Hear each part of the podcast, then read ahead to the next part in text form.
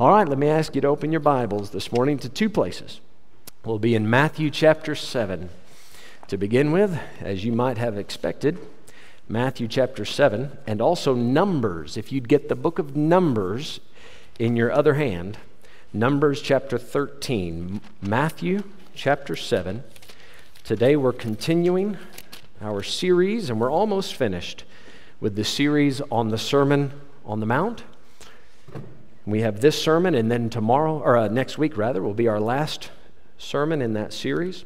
So we have Matthew 7, we'll begin in verse 15 today, and Numbers chapter 13, verse number 23. Matthew 7, 15, and Numbers 13, verse number 23. And Jesus said in verse 15, Beware of false prophets, which come to you in sheep's clothing, but inwardly they are ravening wolves. Ye shall know them by their fruits. Do men gather grapes of thorns or figs of thistles? Which is where, by the way, I get the title for this week's sermon Grapes and Figs. Grapes and figs. Do men gather grapes of thorns or figs of thistles? Even so, every good tree bringeth forth good fruit, but a corrupt tree bringeth forth evil fruit. A good tree cannot bring forth evil fruit, neither can a corrupt tree bring forth good fruit. Every tree that bringeth not forth good fruit is hewn down and cast into the fire. Verse 20 says, Wherefore by their fruits ye shall know them. And for the next few minutes, we're going to focus in on the grapes and the figs that Jesus mentioned here. Let's bow our heads together. Let's pray and ask for God's help and His blessing. Lord, we come to you in Jesus' name. And Father, we thank you for this privilege to once again assemble together. Father, this is something that we have, and I say we, I, I believe I say this on behalf of, of all of us here today. We have come to realize just how important, how special this is. Father, may we never take this opportunity for granted. But Lord, we also know that all is in vain if you do not come and meet with us. That's the purpose, God, not just to meet one with another, but to also fellowship with you. Please, Lord, simply use me as a vessel this morning. Speak to your people. I believe this is an incredibly important subject. Lord, tell them, communicate to them what they need to know this morning. Not only the ones here, but the ones listening there at home. Have your hand upon all of us. And we ask it in Jesus' name. Amen. Amen. Now, Jesus has mentioned here grapes and figs. In Numbers chapter 13, you have the story where Israel has sent 12 spies into the land of Canaan. The purpose of sending the spies was to verify if this was indeed a land of milk and honey, as Moses had told them, as God had promised them. They wanted to see what, what they were up against in this land, not only the fruit of the land, but also the people. What uh, maneuvers are we going to have to practice to get into the land? So the spies were sent. When the spies came back, they desired to bring evidence of the land, evidence of God's promise. Look at Numbers 13, verse number 23. It says, And they came unto the brook of Eshcol, and cut down from thence a branch with one cluster of grapes. And they bare it between two upon a staff. That cluster of grapes was so massive, the cluster as a whole, that they had to put it, they hung it on a, on a staff, and two men had to carry it. That, that's a massive amount of grapes. Bear it between two upon a staff, and they brought of the pomegranates, which I can, if I can just put that in the back of your mind, we'll talk more about that in a moment, and of the figs. I find it interesting that the same grapes and figs that Jesus has mentioned, this is the evidence It's part of the evidence that the spies brought out of the land of Canaan to show to the rest of the people God's promise of this being a lekker land. This is a beautiful land. It's flowing with milk and honey. There's grapes and figs, and look at the massive fruit that comes from it. Not only did it verify that God was giving them a, a nice piece of land, but it also verified that Moses was a indeed a prophet of God. Moses was not just selling them uh, some fancy pipe dream. You understand, a lot of people will, when they go to sell something, they'll talk it up and make it sound better than it really is. Moses hadn't done that. This verified that Moses was indeed a true prophet. Now, if you would, come back to Matthew chapter 7. As we approach this passage, oftentimes people use these verses to speak about an individual's salvation. How do we verify if somebody is truly saved, is really a Christian?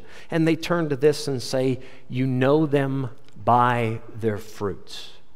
So we look at how this person lives, we look at their profession of faith, and this will verify whether or not they're saved. And we get into a fruit counting contest. Let me first say that it is legitimate. It is legitimate to turn to this passage and to say if somebody is saved, we should expect to see fruit. If the land is all that God said it would be, we should be able to bring forth some grapes some figs and say, This is what God has promised to do. There should be fruit if you're saved. However, I also want to bring to your attention that when Jesus gave this passage, he did not primarily teach this so that each individual would look for fruit in their own life and say, Now I know I'm saved. It is okay to use this principle for that purpose. Are we together on that? But the primary purpose of this passage, as you can see in verse 15, beware of false prophets. That's actually the primary theme of this passage. Jesus has just spent, this was a long sermon, right? This started back in chapter 5. And he has given us the greatest set of principles to live by that any man has ever, ever given. And he knows that all of this work that God can do in a person's heart, if they will apply the words of Jesus, it will completely change their life. All of that can be undone if they fall under the influence of false prophets. And he says, Guys, disciples, ladies and gentlemen, please listen to this before you just follow somebody because they sounded good, before you start following these trumped up promises. Please take time to investigate. Look for the grapes and figs. Make sure that these people that you are going to associate with are leading you down the right path.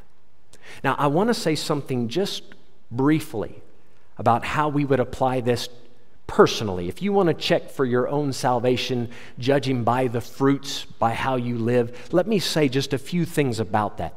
Next week's sermon will actually deal more with that. I think the next part of, of the Sermon on the Mount will actually lend itself to talking about that more. Let me just make a few comments about it now. These three statements, I don't think anybody can argue with.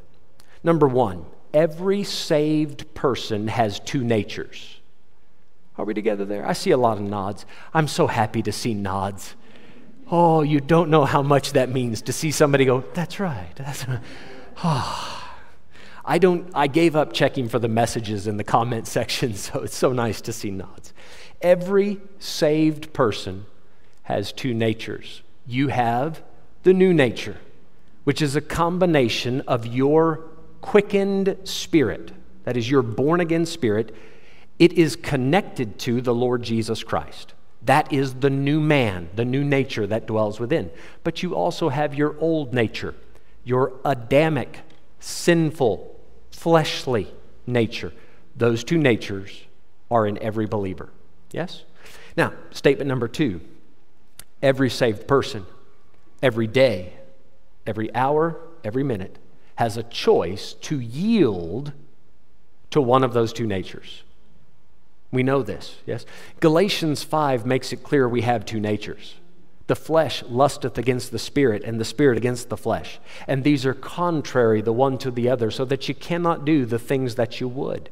Two natures are there. Romans chapter 6, Paul makes it clear reckon yourselves to be dead indeed unto sin and alive unto God through our Lord Jesus Christ. Let not therefore sin reign in your mortal body, but yield your members as servants unto righteousness and holiness. Every believer, every moment has a choice. You will yield to the Holy Spirit or you will yield to sin, one of the other. Right, so statement one, I don't think there's any argument, two natures. Statement two, we all have a choice. Statement three, every saved person at some point makes the wrong choice. Right? Wow. Haven't heard amen in a while, but that's a proper moment to say amen. At some point, you're going to make the wrong choice. L- let me caution you. I think that some people, when they read Matthew 7, they take the illustration that Jesus gives of a tree and its fruit and they push it a little too far. Now, let me explain what I mean by that. The illustration that Jesus gave and the point that he's trying to make is spot on. You know the tree by the fruits. But if you push that to its greatest extent, I believe you're going a step too far. What you're going to end up believing is that the only way to be saved is to be sinlessly perfect. Now, how would we arrive at that conclusion? If I profess that I'm an apple tree, and one day I bear apples, apples, apples every year, apples, apples, all the time, the apples, that's all I have. And then one day a banana pops out. What would you think of me as an apple tree?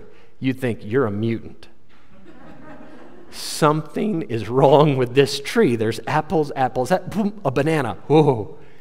Something is not, that can't be a real, genuine apple tree, right? You would think all other apple trees just bear apples. This one gave a banana. Something's different. So, do you see, if we were to push that illustration to the uttermost extent, we would say a saved person can only do good things and if one bad thing, one anti scriptural thing pops out, you're not a real Christian. So, do you understand how people can get a little carried away with the illustration? What are we supposed to learn from this? A tree, when it bears fruit, it takes time to bear fruit. And what Jesus, I believe, is really trying to get across here is guys, don't just believe everything you hear. Don't be quick to follow somebody because it sounds good and you know there was a good vibe during the meeting. Take a little time to investigate, dig a little deeper, patiently wait and see what kind of teaching, what kind of life is produced in this man's ministry before you get involved. Jesus in verse 15, he's aware that there are wolves that want to destroy his sheep. Jesus is also aware that the devil, as a roaring lion, walks about seeking whom he may devour. Folks, we are just sheep. We are defenseless without the great care of our shepherd. Our shepherd has not left us defenseless. He has given us instructions, and if we apply them, we can keep ourselves in the safest place possible. And the safest place we can be, right, is sheltered under the protection of His words. He's given us the instructions for how to deal with wolves walking about, with the lions lurking in the shadows. So I want to say three things about this warning that Jesus has given in Matthew chapter 7. First of all, I want to talk about how how we can know these wolves. How do we spot them? Well, you, you can see it all through the passage. Verse 16, you'll know them by their fruits. Verse 20, wherefore by their fruits ye shall know them. The command is to know them. How do we know it? Careful consideration. Careful consideration. Now, he's told us to look for grapes and figs. Two things grapes and figs. I am going to say that there are two things you need to consider when somebody else is approaching you and claiming to be giving you God's truth. Two things consider what they say, consider what they do, their profession and their practice. Consider the truth of their statement and the application of the statement. Maybe I can refer this to another verse. John chapter 4, verse 24. Jesus said, God is a, God is a spirit. They that worship him must worship him in spirit and in truth. That spirit and truth, I believe it fits perfectly with the grapes and figs idea. Truth, that's what a person would claim to believe. That's what he or she teaches. And then spirit, that's the, that's the zeal, that's the action that they put to the words that they're giving you. So we need to examine both. James, in chapter 2, I think, does a wonderful job of summing this up. James said it like this Yea, a man may say, Thou hast faith, and I have works. Show me thy faith without thy works, and I will show thee my faith by my works. You see, what James is warning the people against is don't just say it, also do it. If you say and don't do, there's just grapes, no figs. Something's wrong. We need to see both. We need to look for both parts of this. Uh, can you take your Bibles? Hold Matthew 7. Look at Luke chapter 6, please. Luke chapter 6. We need to have careful consideration. Careful consideration. Luke chapter 6, and look with me, please, at verse number 43. This is what we call a parallel passage. What we're going to read is very similar to what Jesus said in Matthew 7. But mind you, it's actually a different time and a different place, but the information is very much the same.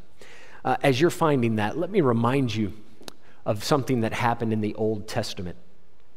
When the Israelites were marching through the wilderness, of course, they were given several commands. One of them was that the priest had to have a special garment made for him. And at the bottom of his garment, he had a ribbon, uh, a blue ribbon around the bottom. And then there was decorations around the bottom of his garment. There was a bell followed by a pomegranate. Remember that word in the back of your mind? Bell and a pomegranate. Then another bell and a pomegranate, a bell and a pomegranate, all around the bottom. So everywhere that high priest went, he was making noise. Right? Everywhere he went, he was making noise. I, I think that lends itself to pretty good preaching. Everywhere you go, you ought to be telling people about Christ. Somebody says, Mr. High Priest, why are you making so much noise? God told me to. God told me to have these bells all around everywhere I go. I can't hide it. Right? I can't hide it. I'm working for God, I'm one of God's servants. Now, the, the bell was followed by a pomegranate. You know what that pomegranate is? That was part of the evidence that they brought back from the land of Canaan. So for every noise you make, there needs to be evidence to back that up. You make the profession, now make the application. Make the profession, make the application. Preach the truth, practice the truth. Preach it, practice. Preach it, practice. Do you see how the two work together? Look, let's look together in Luke chapter 6, verse number 43. Jesus said, For a good tree bringeth not forth corrupt fruit, neither doth a corrupt tree bring forth good fruit. For every tree is known by his own fruit. For of thorns men do not gather figs, nor of a bramble bush gather they grapes. Bramble is another way of speaking of thistles. Verse number 45 A good man out of the good treasure of his heart bringeth forth that which is good, and an evil man out of the evil treasure of his heart bringeth forth that which is evil. For of the, of the abundance of the heart his mouth speaketh. Now, the reason I've turned you to Luke is because we have this additional statement at the end of verse 45. When we speak of fruit, right, we're not only looking at what he does, we're also listening to what he says. Out of his heart, his mouth will speak. So we need to hear what he says and then patiently wait, carefully consider does he practice what he preaches? If I can say it this way as well, if you apply what he preaches, will it lead to godly living? The Apostle Paul in Titus chapter 1 and verse 1, he says, If you want to know if I'm a real apostle, he says there's two ways to check it. You can check it according to the faith of God's elect. That is, my belief system is the same as the body of Christ. Our, our teachings are consistent. And number two, you can check it by the truth which is according to godliness. He said, Look at what I'm teaching and see if it produces a godly life. Now, see, that takes time, that takes careful consideration. You can come back to the book of Matthew. I'd like to show you a couple things back here. As you're coming back to Matthew, you read in the Bible about grapes and figs in many places. And there are many people that will say things that sound Christian ish. And there are many people that can put on the garb, right? The wolf can put on the sheep's clothing. And from a distance, without careful consideration, you would be tempted to think this looks legitimate, it sounds legitimate, looks like a grape you know, you can hold it and it kind of feels like a grape, but once you pop it in your mouth and take a bite, you might find out, as the Bible says in some places, the Bible speaks about sour grapes. Remember reading about that? People eating sour grapes and other people's teeth set on edge? That false teacher might be given sour grapes and it's going to set your teeth on edge. The Bible speaks in Isaiah 5 about wild grapes. The Bible in Jeremiah speaks about vile figs. So it can be a fig, but there's something corrupt about the fig itself. Why bring this up? Because when we're considering something, we need to understand our enemy is very crafty. He can make it look like the real thing, and you wouldn't know that it's wrong until you taste and see and go, oh, wait a minute, now that I've, I've dived in a little bit, now that I've investigated, something's not right with this. Let me give you two indicators that I believe you'll see amongst all false teachers. Matthew chapter 6. Matthew 6. Look with me at verse number 1. Matthew 6 and verse number 1. It says here, Take heed that you do not your alms before men to be seen of them. I want to just emphasize that phrase to be seen of them. One thing common to all false prophets, to all wolves, they want to be famous. They want to be seen. They want to draw away large crowds after themselves, not because they're trying to help the multitude. The bigger the crowd, the more fame that they have. You see? You can't jump to the conclusion and say, because this man has a following, he's bad. You have to take time and investigate what is this person's intention? Is he truly trying to help the people, or is he doing this just to be seen of men? Say, How will we know? I'll tell you, I'll give you a tip on, on how you can see it. Does he tell the people what they need to hear or what they want to hear?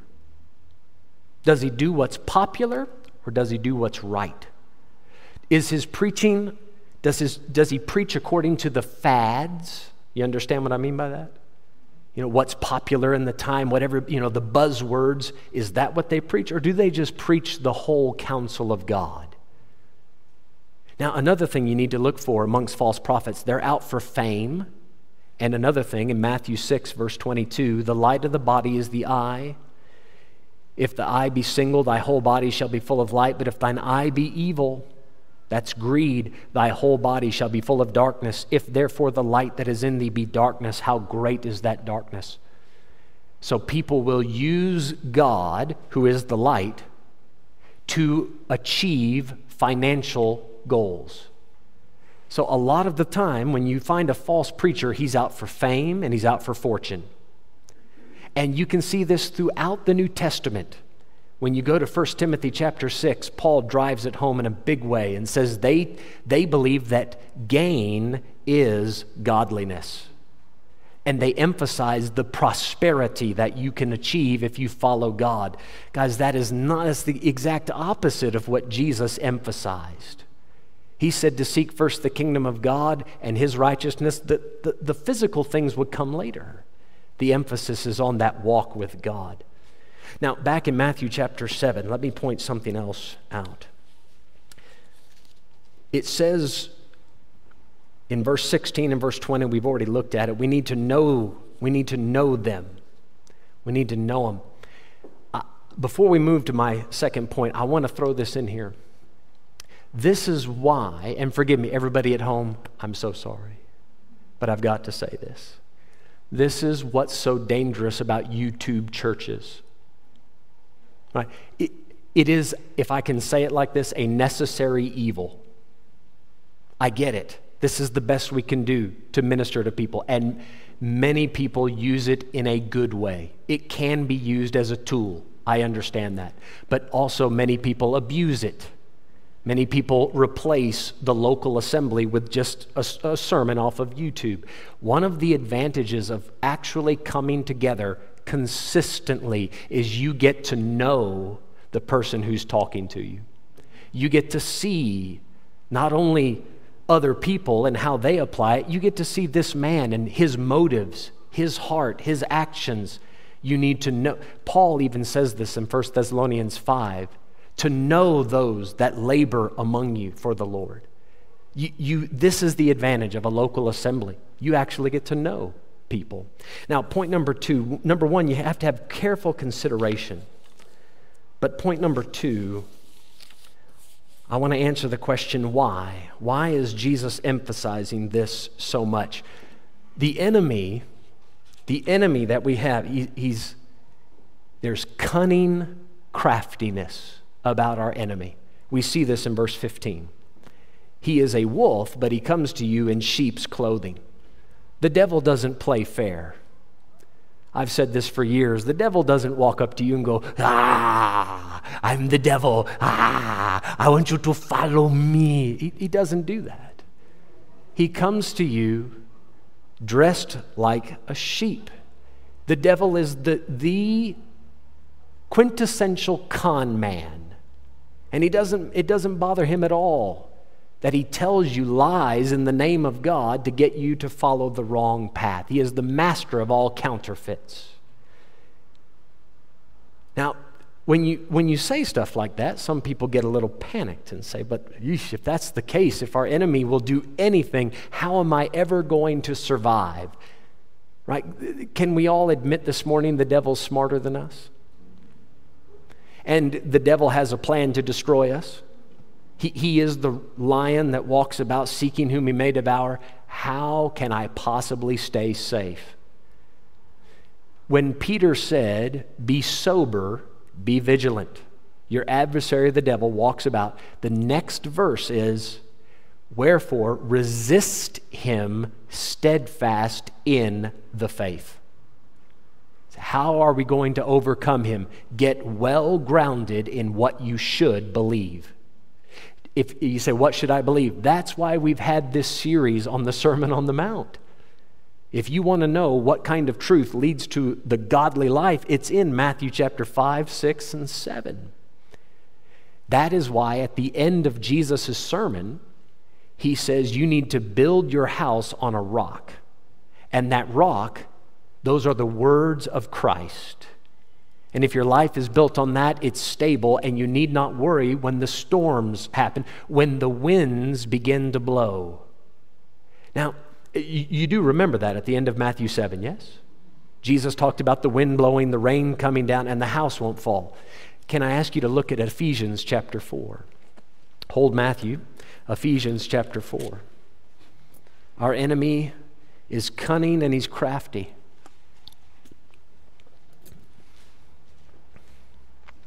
Ephesians chapter 4. Look with me at verse number 14. Paul says here that we henceforth be no more children, so there needs to be spiritual growth, tossed to and fro and carried about with every what? Wind. That's what Jesus said at the end of his Sermon on the Mount. Watch out for this strong wind that's going to blow. Get well grounded in my words. So he says here, carried about with every wind of doctrine by the sleight of men. Look at the next phrase and cunning craftiness, whereby they, speaking of false teachers, they lie in wait to deceive. Just like a lion, right? When it finds its prey, it walks about. When it sees what it's going for, then it crouches down and waits for the right moment and then springs out. But when it springs out, it doesn't, ah, that, the lion in the wild would do that. But our enemy's too smart. But he jumps out and says, Hello. Welcome to church. So glad you're here.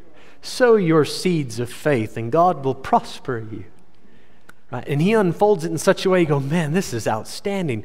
I'm going to get everything I want.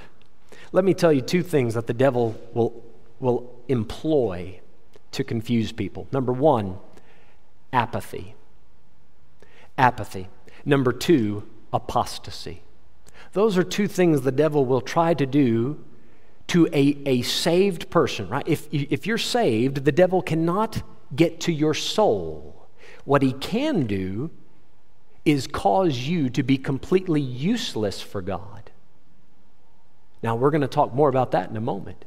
But He wants to stop the grapes and figs from coming forth in your life. So, if He can get you under the influence of a false idea, false teaching, if He can get your life pointed in the wrong direction, not seeking the kingdom of God first, but something else, you know what He might do? He might try to choke the word with a bunch of thorns.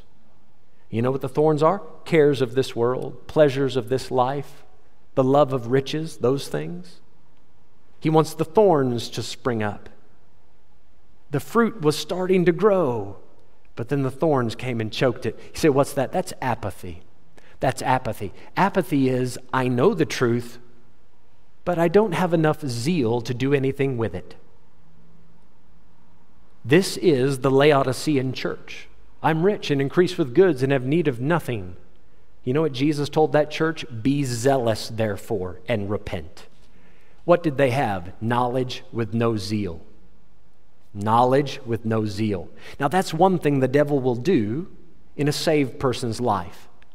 He'll get, if you happen to find the truth, then he will try to suck the zeal out of your life so that you do nothing with the truth. Number two, apostasy. It's the exact opposite of apathy. Apathy, knowledge, no zeal. What's apostasy? Zeal, no knowledge. This is what Paul said about the Israelites in Romans chapter 10. He said they have a zeal of God, but not according to knowledge. Haven't you ever met somebody like that? They are super excited about this false teaching that they've stumbled across. And they don't hesitate to tell everybody they know, look at what I've found. They have zeal, but they're, they're missing the truth of the Bible. I believe if you'll turn with me to Romans chapter 16, let me.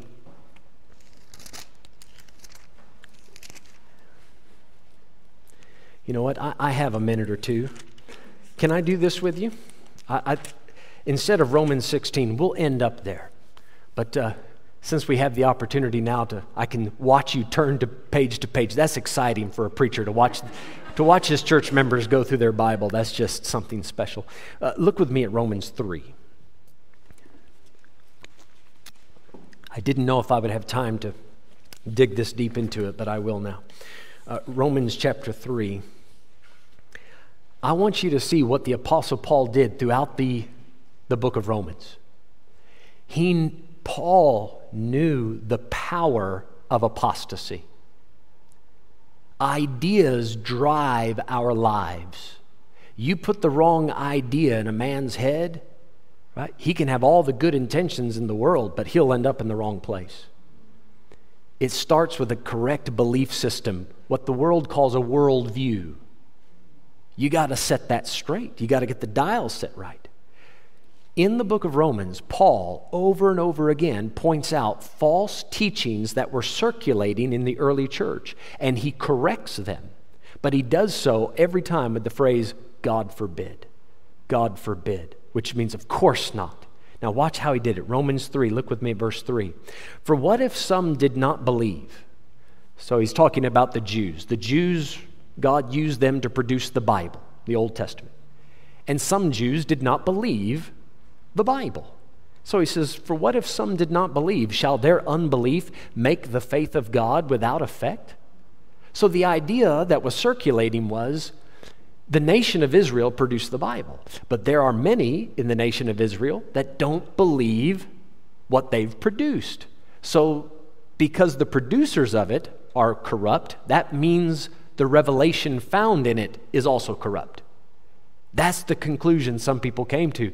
And Paul says in verse 4 God forbid. That's not the right conclusion. Just because some people don't believe it doesn't make it any less true.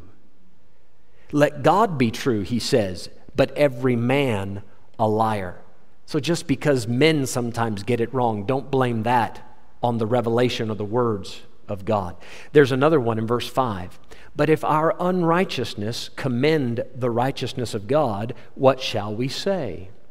Is God unrighteous who taketh vengeance? I speak as a man.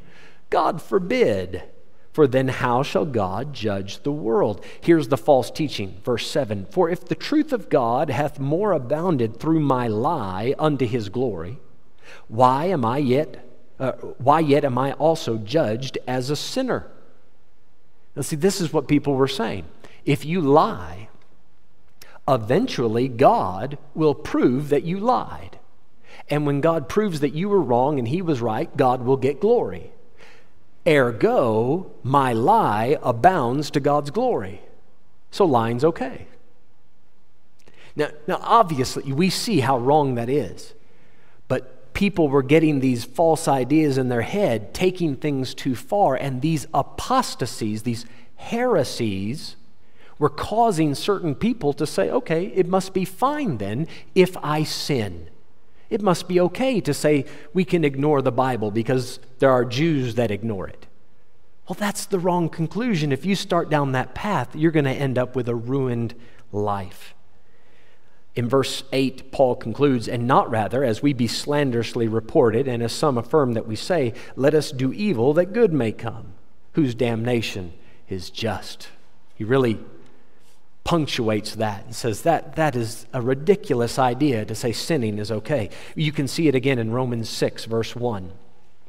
Paul has just given a passage about the law manifested sin but where sin abounded, grace did much more abound.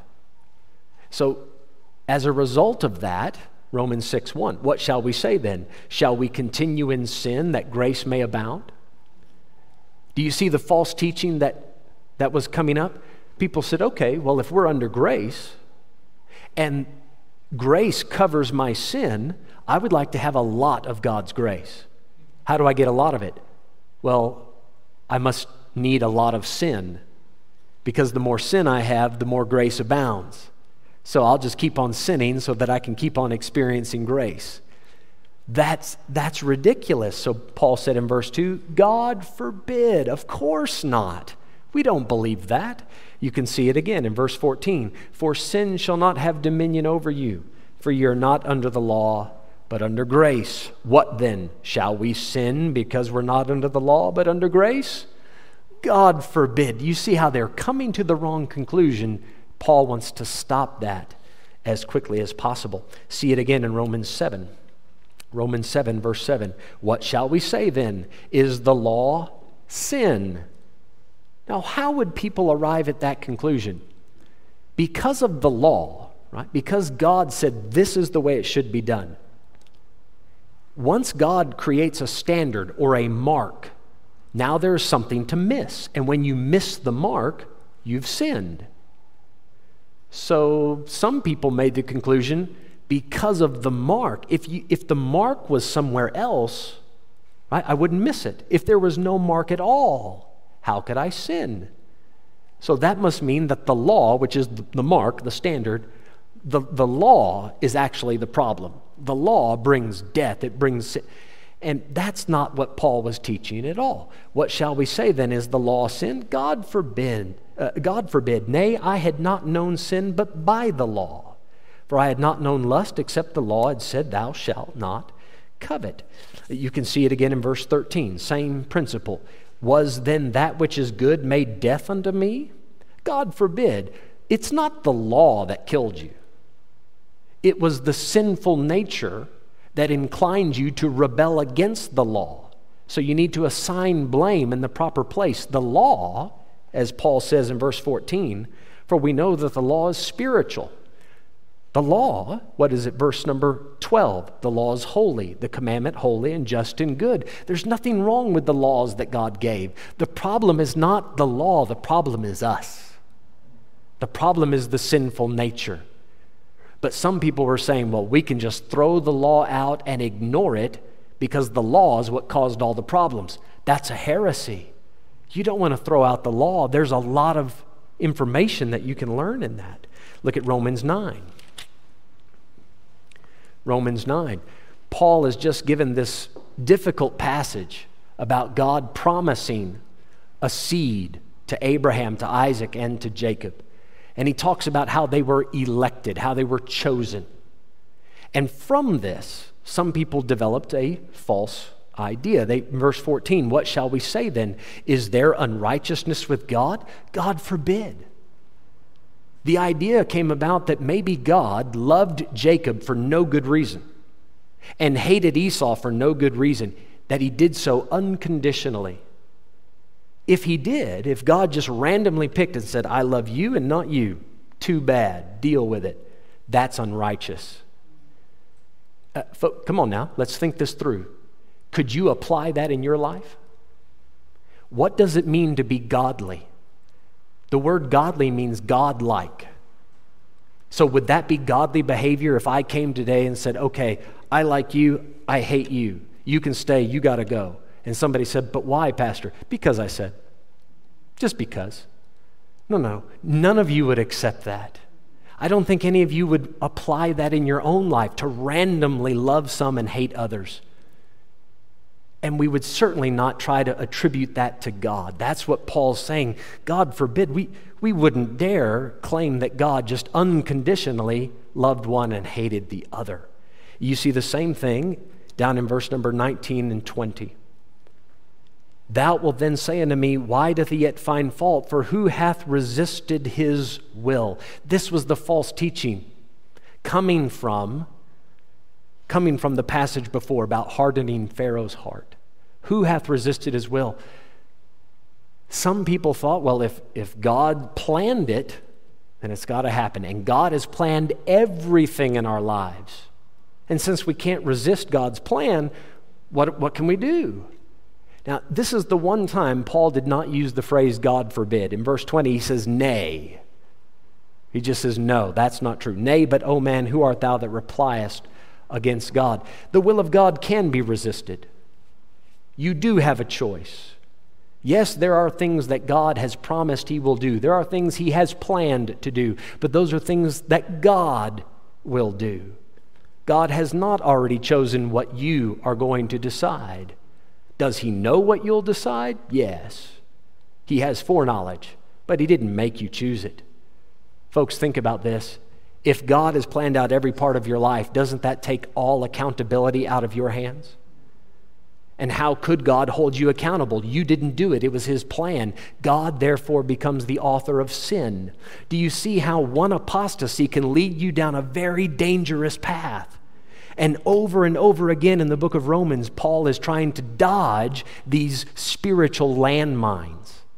Watch out for these false teachings. You don't want to get this wrong concept of God because if you think God is this kind of God, it's going to change the way you live.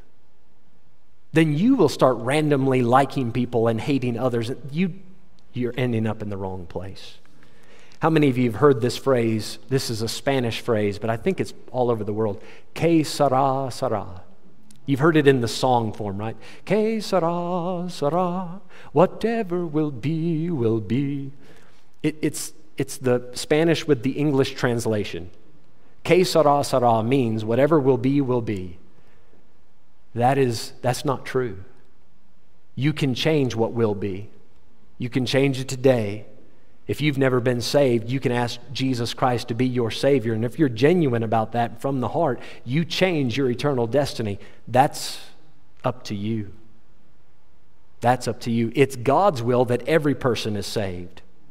Amen? Every person to be saved. That's God's will. But you also have some responsibility in that. Now, just for the sake of time, there are other examples. Turn to Romans 16. And verse number 17. Romans 16, verse 17. Paul concludes this book by saying, Now I beseech you, brethren, mark them which cause divisions and offenses contrary to the doctrine which ye have learned, and avoid them. You see what he's told them to do? When you find a false teacher, you look for the grapes and figs and all you found was thorns and thistles, mark them. Point them out and then avoid them. Verse 18, here's some of the indicators. For they that are such serve not our Lord Jesus Christ, even though they might talk about him. They might preach in his name and work in his name, but look, look at the rest of the verse. They serve not our Lord Jesus Christ, but their own belly, fame and fortune and by good words and fair speeches deceive the hearts of the simple. They will tell the people what the people want to hear rather than telling them what they need to hear. Number one, careful consideration. Matthew 7, grapes and figs, we, we have to carefully consider it. Number two, our enemy is cunning and he's crafty. We need to be aware of the devil's devices. We need to watch out for it. And lastly, if you come back to Matthew 7, we've talked about how to recognize false prophets. We've talked about why he's cunning and crafty. Or I, actually, I'm forgive me, that's the what. He, he, our enemy is cunning and crafty, and now we'll talk about the why. There, there are colossal consequences. Colossal consequences. I'm going to double up on my C's here. You've noticed all my points start with C, right? Okay. It's the continuation of Christianity. The colossal consequences is the continuation of Christianity. Now, watch how this works. If the devil was not able to blind you sufficiently so that you never receive the gospel. That's his plan A. Blind the minds of them which believe not, lest they see the light of the glorious gospel of Christ. That's plan A. But what if plan A fails and you get saved? Then he goes to plan B. You have the light of Jesus Christ inside of you. Now he wants to make that light cease to shine. Let it stop, let it die with you. So, in the Sermon on the Mount, right, Matthew 5, did you notice in verse 13? If the salt loses its savor, what good is it? It's of no use. Verse 14, you're the light of the world. Don't hide it. Do you see that? Look at verse 15. You don't light a candle and put it under a bushel. You put it where everybody can see it. It benefits everybody in the house. Do you see that? Look at verse 16. Let your light so shine before men that they may see your good works and glorify your Father which is in heaven. Now that I'm saved, I want the light to shine. I want the fruit to come forth. For what, what's the purpose of that? Does it bear evidence? Does it give me evidence that I am saved? Yes. I do personally benefit from that. But that's not the whole story just like those spies came back with grapes, figs, and pomegranates, they showed it to the entire nation and said, Look at what God has promised. This is the land. Now, they also came back talking about giants and discouraged the people. When you bring the report to the people of this nation, to the people around you, make sure you bring the proper report. You want to bring forth the fruit so that other people can taste and see that the Lord is good. They need to hear the right thing. They need to see the right thing. They, they can recognize that light shining, and they will glorify God because of what He's done in your life. So, the idea of bringing forth fruit, it is not just to benefit you, but it is the continuation of Christianity. It is evidence that what Jesus said works and that by being born again and submitting to the Holy Spirit, it does completely change and renovate your life. If you profess to others, I am a Christian, and they patiently and carefully consider your life, and all they see is thorns and thistles, they see you entangled with the affairs of this life. You know what they're going to gather? This Christianity thing must not be that legitimate and Christianity, at least in your sphere, ceases right there. So, the continuation of Christianity, there are colossal consequences to you bearing the right fruit. It starts with you subjecting yourself to the right teaching, the right preaching, and applying that. Jesus has properly warned. He realizes if you look at Matthew 7, verse number 6, Matthew 7 and 6, he mentioned it earlier on in this chapter give not that which is holy unto the dogs. Most of you, I assume, you've been following along with the live streams. So you remember covering this verse. I took one week just on this verse. The dogs, that's false teachers, false preachers. Cast not, uh, uh, cast ye your pearls before swine. He says, don't do that. The swine and the dogs are false teachers and false preachers. Why is Jesus so concerned about it now at the end of this sermon? After all the work that he put into the sermon, and he's about to put three and a half years of himself into his disciples, he does not want somebody else to come along and undo all that hard work. Guys, the same is true. I would not be a good shepherd if I didn't share the warning with you the devil wants to prevent you from being saved, but if he can't prevent that, he wants to prevent you from getting the truth to others. Be careful for yourself. And in verse 6, make sure the people you are affecting are not subject to dogs and swine. Because he says at the end, lest they trample them under their feet and turn again and rend you. Do you see who gets affected? You get affected and them, the other people that you witnessed to, that you professed, you profess to them to have a knowledge of the truth, you're affecting so many people. There are colossal consequences to this.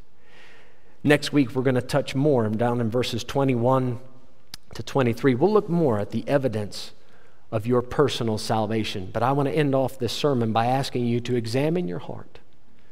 Examine your heart.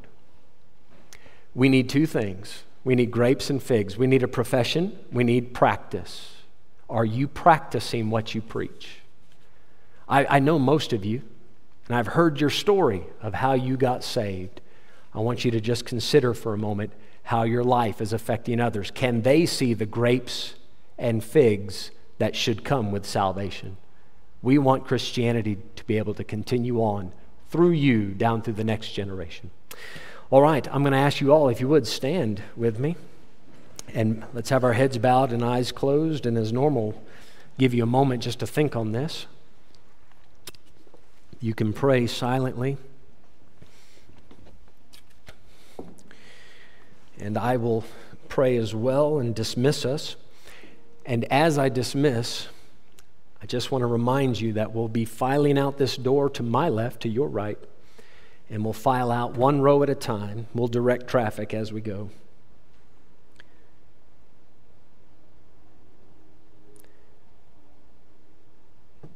I, I, I have to be cautious not to overstep my boundaries. The last thing I want you to walk away thinking is that the only source for biblical knowledge that you have is, is this pulpit. That's, that's not the case. There are many, many places, many, many men that can give you a lot of good stuff. And I recommend listening to good preaching, not just mine. But I also would like for you, as disciples of Christ, to have a discerning heart, to be cautious about what you what you expose yourself to.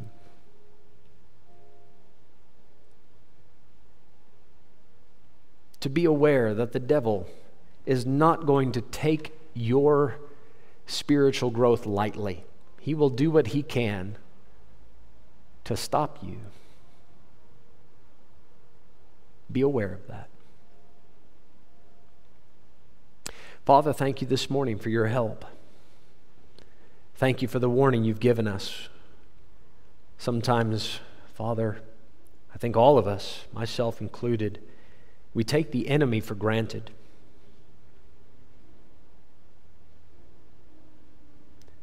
Lord, I thank you for giving us the resources we need to overcome this enemy.